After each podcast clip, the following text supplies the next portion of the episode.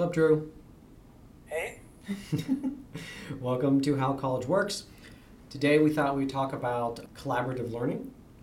And based on our conversations before we started recording, there, there are some differences to what that means between Melody and I, and Drew as a high school teacher, and probably our students as well. And uh, I get the feeling I'm doing it wrong. maybe. Maybe this will be my collaborative learning today. I think we can learn collaboratively together today. I, I think that's what is, yeah, yeah. So, so why don't we start, since I feel like Drew has a really valuable perspective to bring based on high school instructor training, which is not necessarily really a thing for most college professors. If you were to say collaborative learning or one of the learning outcomes for our colleges collaborates well, Something like that. something like that. It's like collaborate something. I don't know. So, in my classes, what that looks like often is group work, which I feel like I say these words and I feel my students dying a little bit inside, even across campus, Uh, which I get, right? I think we've all been in the group, a group, where somebody else did all the work or we had to do all the work. Yeah, have, have you ever noticed though that when students talk about group work, they are always the ones who do all the work, and it's never that they were the ones. Who I think the slept ones who get carried along are not the ones who complain about group work. Oh, they probably love it. Yeah, they're probably they're into it. Once again, uh, you have to remember you're in college. The kids that get to you are the ones that did all the work in high school. Uh, Most of the kids that get to us the ones that did all. I'm generalizing, but True. the guys that did the work in every group project in high school, they're at community college. They didn't make it to you yet. True. We'll get them in a few years.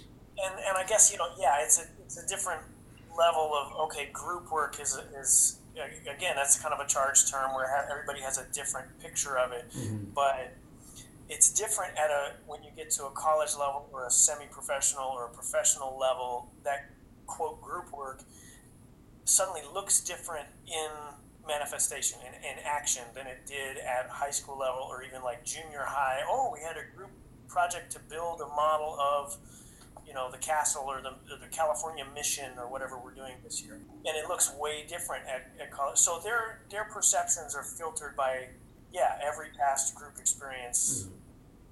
You know. Anyway, go ahead. Let me don't let me interrupt. Well, no, I mean, that, I mean that's a that's a good point, and I, I guess what I need to know then is what does collaborative learning look like at the high school level? Like, so you said building whatever, blah blah. Um, are there other examples like? well, why don't we contrast with sort of my best version of collaborative learning or group work, which is from my calculus-based physics course, where the the labs are are group like labs in almost every science field, and I think other places as well. If you have a lab, they tend to be uh, working in groups, and there's been a fair amount of work from uh, the physics department in Minnesota, University of Minnesota, about how to make groups work well. And one of the things they say they say is is three to five, four is ideal, and you assign roles to the group. So in my in my calculus based physics, the first lab of the first fall semester class that's actually goes through like what are the group roles, what does good group work look like, what does dysfunctional group work look like, and so everyone is on the same page as to how to fill those roles. I have Nodding my. yeah, Drew, yeah, Drew's nodding. Yes, I'm I'm less good at getting those roles introduced into my one-on-one courses, which is something that I think in my next iteration I'm going to have to allocate time in the first lab to go through the discussion about what is a manager, what is a, uh recorder, what is a skeptic, you know, or a summarizer. If you have four. I love that your team role is skeptic. That's awesome. Yes, yes. Well, it's important because otherwise they just keep going and going and going, and it's like half this lab is wrong because somebody somebody said or did something which was totally not right, and you know nobody got to it. Like this this curriculum is used at not just a small college here, but like big places like MIT or you know University of Arizona. Wow. No, I love. I'm gonna steal that. That's great. Um, wow. I mean, l- let me know. I'll send you the videos and stuff, or links to them. Uh, yeah, we can. I'll, I'll take a look at them for, for my stuff. The mission, the California Mission Project, is like a fourth grade thing, so that doesn't. Oh. That doesn't. They're moving away from it for various reasons, but um, I think nowadays all the parents just go buy them from Michaels and build them for the kids. But anyway, at, you know, at the high school level, and again, I'm, I'm talking about maybe the three or four high schools that I've worked at over 10 years, and I've taught some, mostly math, but I've taught a lot of, uh, a couple of years worth of English courses too, where we do group collaborative work. Some of the 10th grade curriculum actually had, that we're using right now at my campus, the 10th grade English curriculum has students collaboratively writing uh, an essay and it's it is very scaffolded as far as uh, assigning team roles of, of research and you know composing and editing and drafting and whatever. And kind of obviously in 10th grade we're pointing out a lot hey use these three websites. Use that resource from the textbook or from the novel or whatever it was. And there's a lot of grumbling about oh it's group work and so and so is going to do everything and whatever and same thing in the math curriculum, we have teams of four, or sometimes we'll do a team of three, or partners in the math curriculum as and and the team roles are assigned. So we've been through, I've been through like three years worth of on and off kind of training once a quarter with the math department from the curriculum publisher. But you know, this is how we saw this. You know, they're training us how to implement this in the classroom. So, and basically teaching what the what those roles are each time, just like you described, of saying, well, the the recorder reporter has to do these three things and ask these questions to the team, mm-hmm. and the facility, you know, the facilitator has to make sure this and this and this happen and ask those three questions to the team, and you know the the different team roles have to do X, Y, and Z and ask those five questions to the team. So they should, you know, the, the idea is we're going to work on something we've learned kind of ahead of time a little bit from the teacher, and now we're going to explore deeper the topic by asking each other questions. Oh, why does that make sense? Oh, how did that person make a mistake there in that problem? How does tangent ratio relate to the rise and run of a steep hill? You know, those kind of questions are are what we're throwing out. And it's as a math teacher, it's really fun to watch. The students are not used to operating in this mm. mode because we're just implementing. We're like maybe third year of this curriculum. So theoretically, after a little while, everybody coming up is going to be kind of trained in this mode, assuming we stay with the curriculum, which we will not. So, so I, I, that's bringing up some thoughts for me. But Melody, do you want to talk about how groups work in, in your classes? First, I want to make two observations. I think that my students tend to think that collaborative like in group work type projects tend to come from the humanities so i'm really glad that like science and math people are doing things also and i also feel like there's some gendered uh, aspect of collaborative learning like it tends to be oh well female teachers do that so i'm also happy to hear two male teachers talking about these things so it's not just me no, no, not at all. Not at all. Well, I don't know, because they, they tend to think that, oh, well, of course you'd make it do collaborative work. It's a writing class. And I'm like, ah, uh, well, life is collaborative. Get over I mean, from the perspective of somebody who has spent a large chunk of my life now teaching and or taking labs as a as a physics major, as a science major, it is much more strongly associated in my mind with physics, chemistry, and biology. Than say writing. Than say writing, yeah. Yeah. Yeah, well, because writing is often, you know, individualized or romanticized as individualized. Right. Yeah, it's thought of as this like lone genius yes. in the woods. I mean, we're not all J.D. Salinger. Dang it. collaborative writing sounds like reading. When you when you throw it to the kids, hey, we're going to share an essay. They all think they're cheating. It's correct. They're cheating, yeah. You know, as, Right. And so, like, um, in my classes, I do collaborative writing projects. Um, I don't think I'm nearly as prescriptive as you guys are in terms of I have these predetermined roles, but I do ask them to, like, divide up the work and just to tell me who's doing what. Um, and then, of course, I use Google Docs, which allows me to see who's typing and how much and at what time. And then I also do this like evaluation. I ask them to fill out these things about their group mates that only I see. So it's it's confidential between the two of us, meaning the student and me.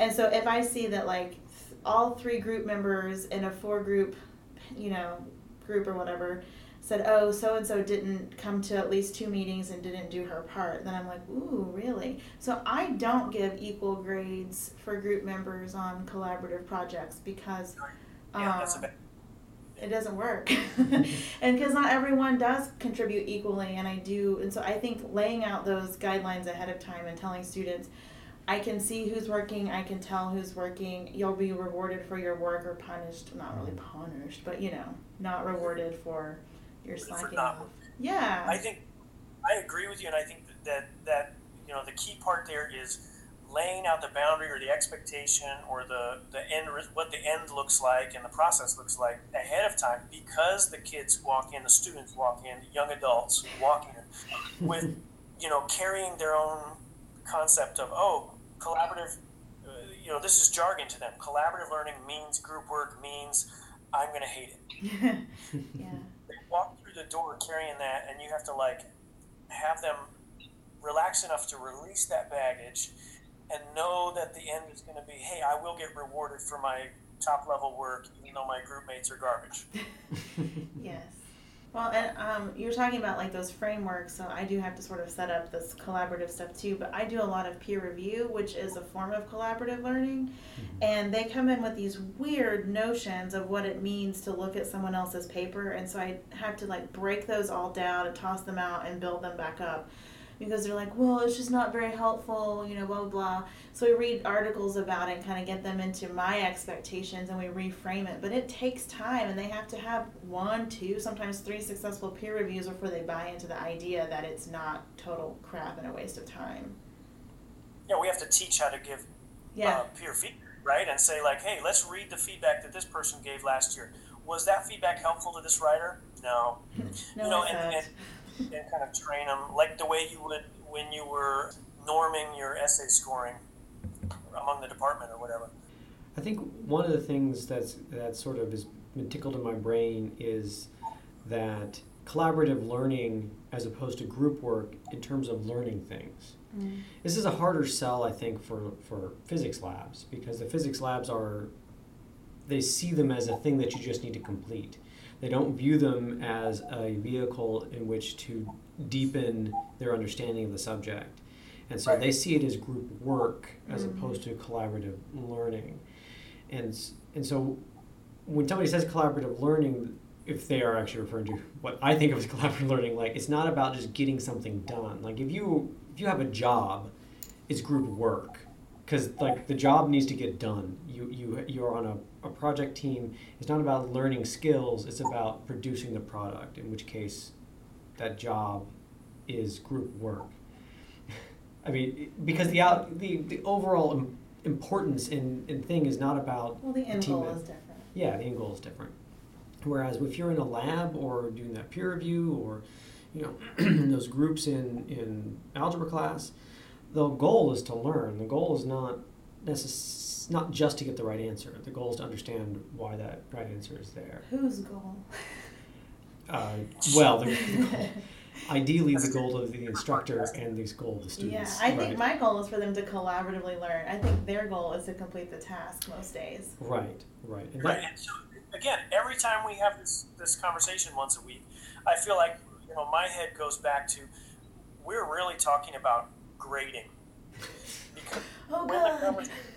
this, right? When you switch the conversation to learning, now you can talk with students about collaborative learning and what the outcome looks like and whatever. If they're chasing points and they want a B mm. minus or a, or a you know an A minus, B plus, whatever for their GPA or to stay in the honors college or whatever they're doing, you know, and they're chasing points, they want to complete a task. They want to check the box and go do my next class's work. Right. You know what I mean? Like conversation Yeah. shifts over grading and Mhm. points to learning skills. Now we're on the same conversation. I think right now we're talking past each other. The students are talking about Right. how do I get it and you're talking about how do you learn skills. Right. I mean, yeah, and that's a constant conversation that I'm having with my advisees basically in terms of like you need to stop thinking about jumping through hoops for me.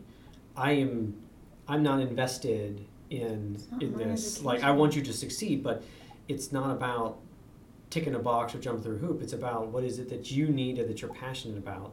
And that's where you need to go. And you need to stop worrying about the points and start worrying about learning and understanding the things that you love. Learning and understanding. That's right. The other thing which tickled in my mind while we were talking was students are they don't like to view their peers as sources of learning. Mm. They want they, they, they are in a mode where I am the only source of understanding and their You pe- as in you the teacher. me the teacher. Yeah. Only me. I only only me in this entire college. That sounds about right. No, I want to echo that because I've, well, I know I've just recently read too, like, you know, our, like I said, our math curriculum has a lot to, of, of asking these leading questions and leaving it open, Mhm. Mm. which the students don't like. And, and they've mentioned like, hey, um, you're the teacher, teach. Now they're, this year they're saying it a lot more politely, but it's the same message. But, you know, and I, th- I can't remember where, I wish I could remember right now for the recording, where I read this, like a little article a couple weeks ago over Christmas break of there is something to be said a little bit for you can't just do have a wide open space, everybody free roam, and we'll just do groups of four doing their own thing. No, the teacher isn't, and that's true. Yeah. But you're right. Your peers are a source of knowledge, and- and you just have to know the limitations of, okay, I've asked my peers, or I know their limit of knowledge is here, and I need to go ask the professor. Right. And there's also skepticism of, like, you know, Professor Highland is Uh, is whatever he's got, whatever knowledge he's got. But there's other physics professors who are going to be able to give me a different, you know, if you want a second opinion kind of thing. Yeah, well, one of the things which I remind students, like I will, I will periodically be like, I'm going to ask you an unfair question. Now, explain to me how you under, how you understand this thing that you're asking me about, right? Or turn to another student and say, how do you understand this? This is like classic not teaching in many students' view.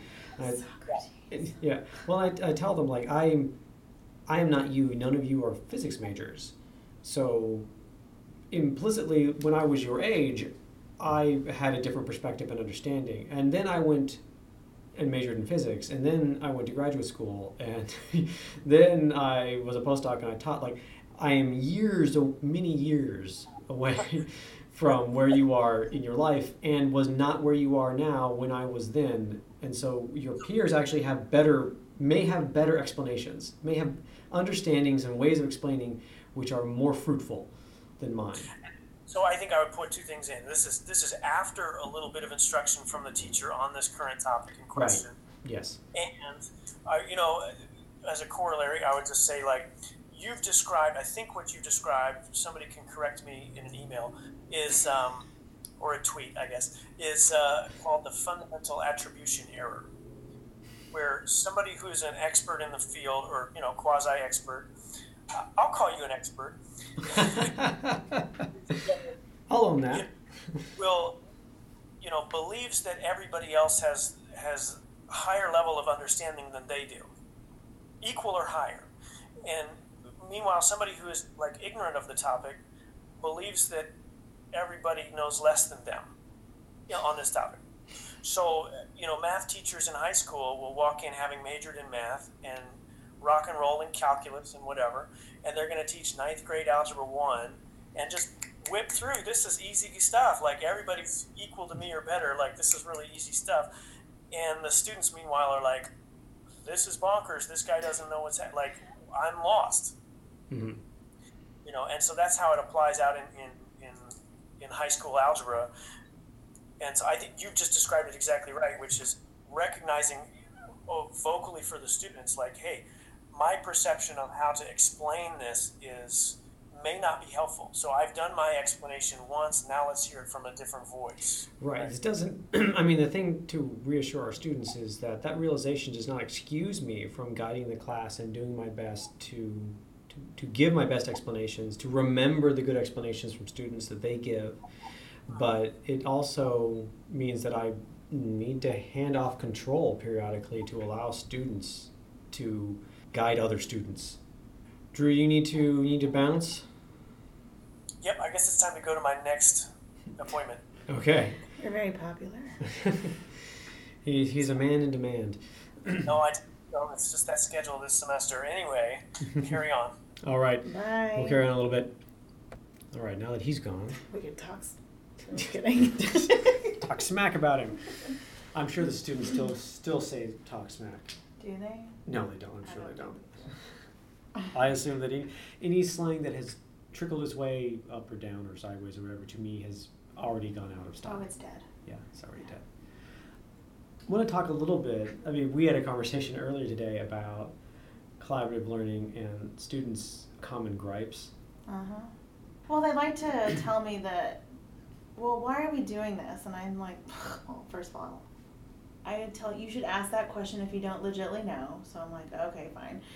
But I'm like, well, I'm trying to help you get ready for real world, and this is the kind of stuff people do. I said, I don't get to do very many things on my own. I have to write things with my colleagues, or work on committees, or do group projects all the time. And they seem to think that that's not true for their field, no matter what their field is. And so they feel like it's just another one of those silly learning things that don't connect to the real world. Yeah, I think unless your career path is like ascetic hermit, working solo is not is not actually a thing. Yeah. I mean, just thinking about like what we do on a daily basis. And I know that our jobs are, you know, different and specific, but I mean, I have to work with people in my department, in my division, across campus, across mm-hmm. disciplines all the time to get like one thing accomplished, like revising the faculty handbook. I'm actually not doing that, but that's the example that came to my brain Good choice. Not one person is doing it and one person shouldn't do it it's it's collaboratively owned so it needs to be collaboratively revised Yes, and um, so most of the stuff that students who talk to me are doing is terms of engineering or medical stuff. And in engineering, I I think they've had they have this idea that they just sit down and like no it's called teams there's always Right. teams in engineering always- even i know that yeah, or maybe like an architect. But an architect also like if you're not I.M. Pei, you're not working on your own. Even he's I don't think working on his own. He has a team which he leads, but he's super mega rich architect guy, so he, he can afford to run his own architectural firm and design team. Whereas before he before that was him, he had to work with a team, and you got to make it work. I mean, this is one of the things where like I hear my students when they're like, "I don't like this group." Like I mean, I see it. We see it as Uh, instructors. i have to work with people i don't like sometimes not peter of course but no, she doesn't. She doesn't have to work with me, even though she doesn't like me. When I have multiple groups, especially astronomy, one on one is is probably the one where I see this the most, where there are multiple groups. It's pretty obvious to me which groups are functional and which groups are dysfunctional because the functional groups are out of there in like forty five minutes, and the dysfun- dysfunctional ones are taking all two hours of the Mm. lab period and maybe have to finish stuff up afterwards. Now, that doesn't mean that, that I don't have some empathy for that. And that's why I tell them I assign you groups. yeah I will assign your first group basically from where you're sitting. So But then I'm going to switch things around. i usually do i'm usually in charge of the groups um, especially at first Mhm. um, I don't like for them to choose because they tend to choose their friends, and that's just problematic. Right.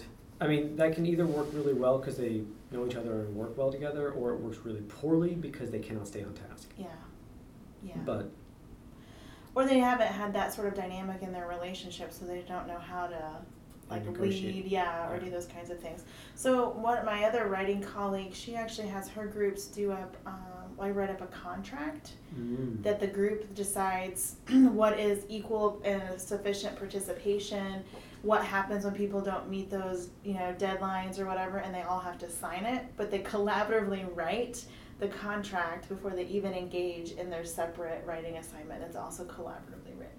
mm, that's nice. Yeah. I mean, th- my labs are a little more structured, but I might want to like go pick their brain about how maybe to do that. The cat. I mean, the catch is that even though I'm going to be swapping groups around during the semester, so that you, so that groups that are dysfunctional are not stuck during the semester as dysfunctional groups. They're going to shift stuff around.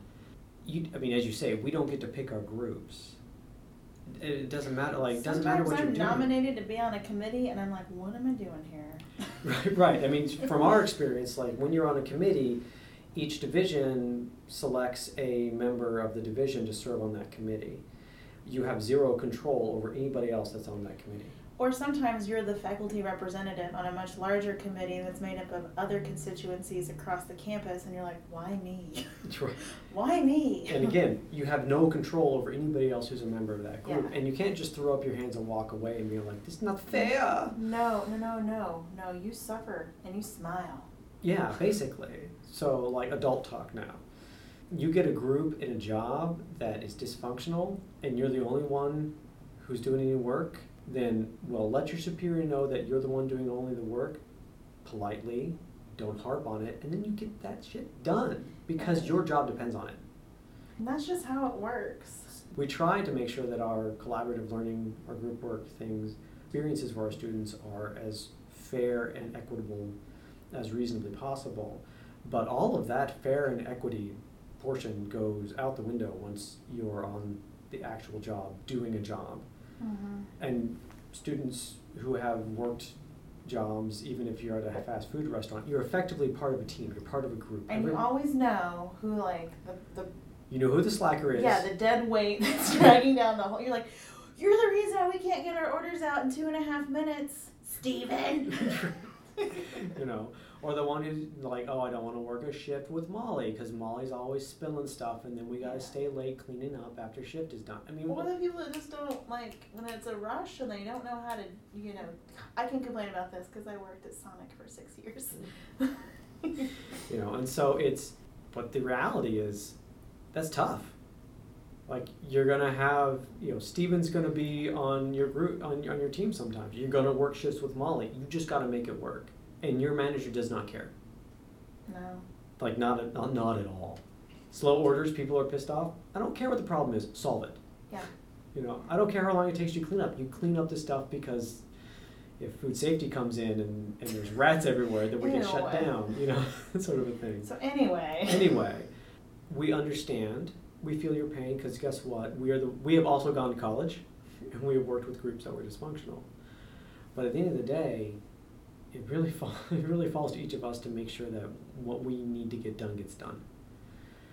And if you want to make that work really well, then maybe also have a care for helping along some of your team members who are not quite there. Mhm. Like if they're literally just like blowing stuff off, eating a candy bar, taking a nap, don't waste your time. But if someone's trying but not doing well, give them a hand a little bit.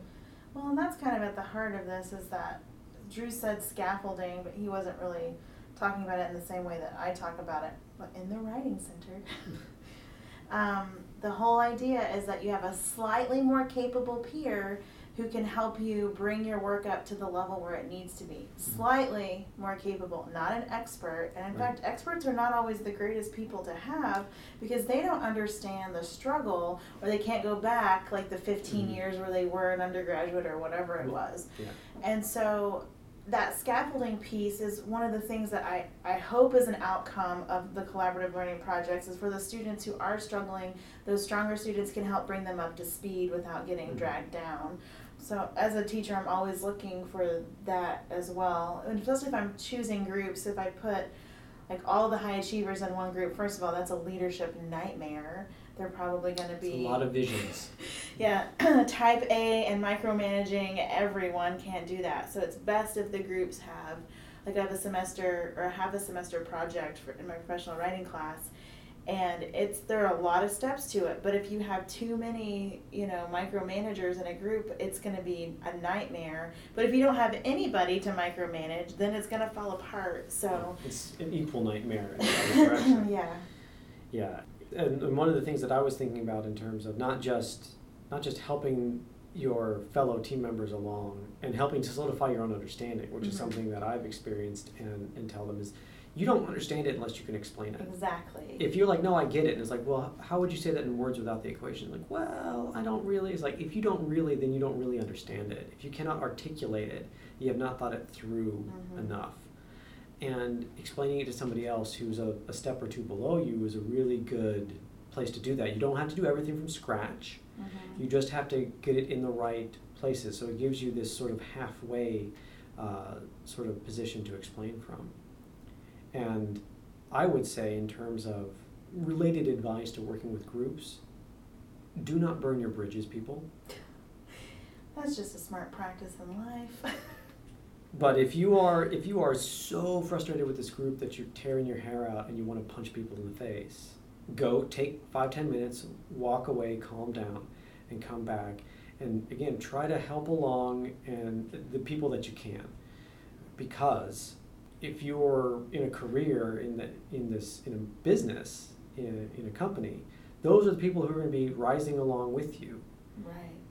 And if Throwing you fits is really not an option. yeah, you burn you burn them in some sort of group work. You're like, fine, y'all suck. I'm doing this myself. You know, you three go away. I got you know, like you have just pushed them away. And when you need support, when you need the letter, when you need people speaking for you for a promotion, or somebody else who maybe got promoted ahead of you putting your name forward for something, your name's not going to come up for them. Doesn't work well with others. Right. Yeah. Basically. So it's this part of it is this awareness of and practicing of helping others and and doing as much as you can to help help them along and make them feel valued by you. Yeah. Because if you make them feel unvalued by you, they they don't value you, and it's it's a rare business or career where you can just be awesome and that's enough. Because eventually you're in a you're in a place where you're not going to be hired back and forth between companies. You're going to be in one place and the people there are the ones that are going to be looking out for you if you haven't looked out for them they won't look out for you either so when you're in that group so students when you're in that group nurture the group treat this as your practice for doing this in the real world when it's going to pay you dividends not in a grade in one week, but in a promotion and a higher salary and a better house and a better life in five or ten years. So Drew was mentioning about the difference between like group work being for points and collaborative learning being for like the outcome. Mm-hmm. Group work, collaborative, whatever on the job is not based on points. It is No. all based on outcome. So you should stop thinking about things in terms of, well, how many points is this worth? Am I going to get enough? And I realize that's hard to do. Uh, and you're basically having to let go of years of training in terms of point grubbing and making sure and calculating everything. And I, there's nothing wrong with being conscientious, but keep in mind that the whole goal of being in college is to actually learn, not to just gather points. An A in a class is no good to you if you didn't actually learn anything in that class and you're expected to know things when you get on the job. I've sort of been now just shifted myself into sort of political awareness mode, and I don't mean politics in terms of Republicans and Democrats. When I say politics and job politics, it is that who who kind of owes you favors, Mm-hmm. who do you owe favors? Because if Mhm. people really helped you out and they're coming up for something, their name might come up for something, and you don't sort of push push them forward as somebody you, who's helped you you. have to politic. yeah, you you have to sort of groom these relationships between your peers and your superiors and your subordinates, so that you can move about and get done what you need to get done. And so that in group work on a job, it's about not just the outcome like there's two levels to it yeah. one of it is the is the outcome the the product of your of your group's work the second w- which you should be aware of is that politic outcome like did you make some stronger connections Mhm. did you forge an ally or did you burn a bridge your life in, in a company becomes at some level not like i'm every moment of the day thinking about how to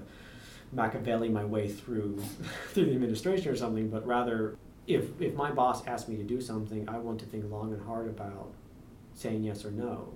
No may be the right answer, but I want to be able to say no in a way that they feel that I have respected that request and I have the best outcome for the for the college and for them in mind and for me. Yep, I'm always doing little extra things for people because I know that those add up. Yeah. and then when I need somebody to judge entries for a writing contest or be on the writing across the curriculum committee, Mhm. It's not like, oh, you owe me. I never have to say that. But without saying Should never it- say that. Yeah, yeah, I don't say that. But I don't have to because Right. when I ask somebody to do something and I've been doing stuff for them, they feel they feel like they want to help. Yeah. And so then they're not even like hateful about being a judge. They're like, oh yeah, I'll do this. This is how it is, you know. And the next time I got them, and I'll do something for them. Mhm.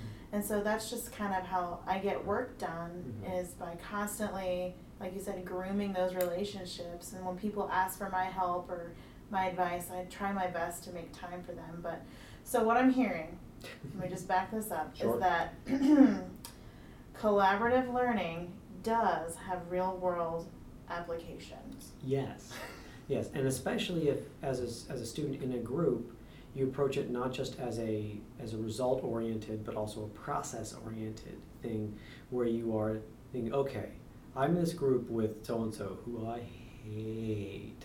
I got to figure out some way to make this run smoothly, Mm-hmm. you know, or this person I've never met. I want to figure out something while I'm in this group that I can make a connection with them for either do them a favor or just find a common interest so that you know maybe someday in another class or later in this class when I need a hand with something I can tap them and they'll be willing to come to my to my aid. And that's not the only reason to help people, but No, but it is the it is- reality. yeah, but if it's not something which intrinsically you're like I just really want to help all the people, Uh, it gives it is a it is a reason to help enough people that you your motion through life becomes much more smooth. Okay, I just want to make sure that we're not going to have any more complaints about collaborative learning. I feel like we laid it out. It's pretty clear. It's a It- thing. It's only good. And I'm like, it's a hot mess. Well, that's life. Yeah. Yeah. Okay. So, if you want to get a hold of me and send me a question uh, that you would like us to address, uh, get me on Twitter at Dr. Hyland, D O C T O R H Y L A N D, or you can send me an email at uh, peter.o.hyland, H Y L A N D, at gmail.com. So, hope to hear from you so we can answer your questions. Otherwise, we'll simply answer all of our questions. Or talk about whatever we want. That's right. Okay, thanks for listening. We'll see you next week. Bye.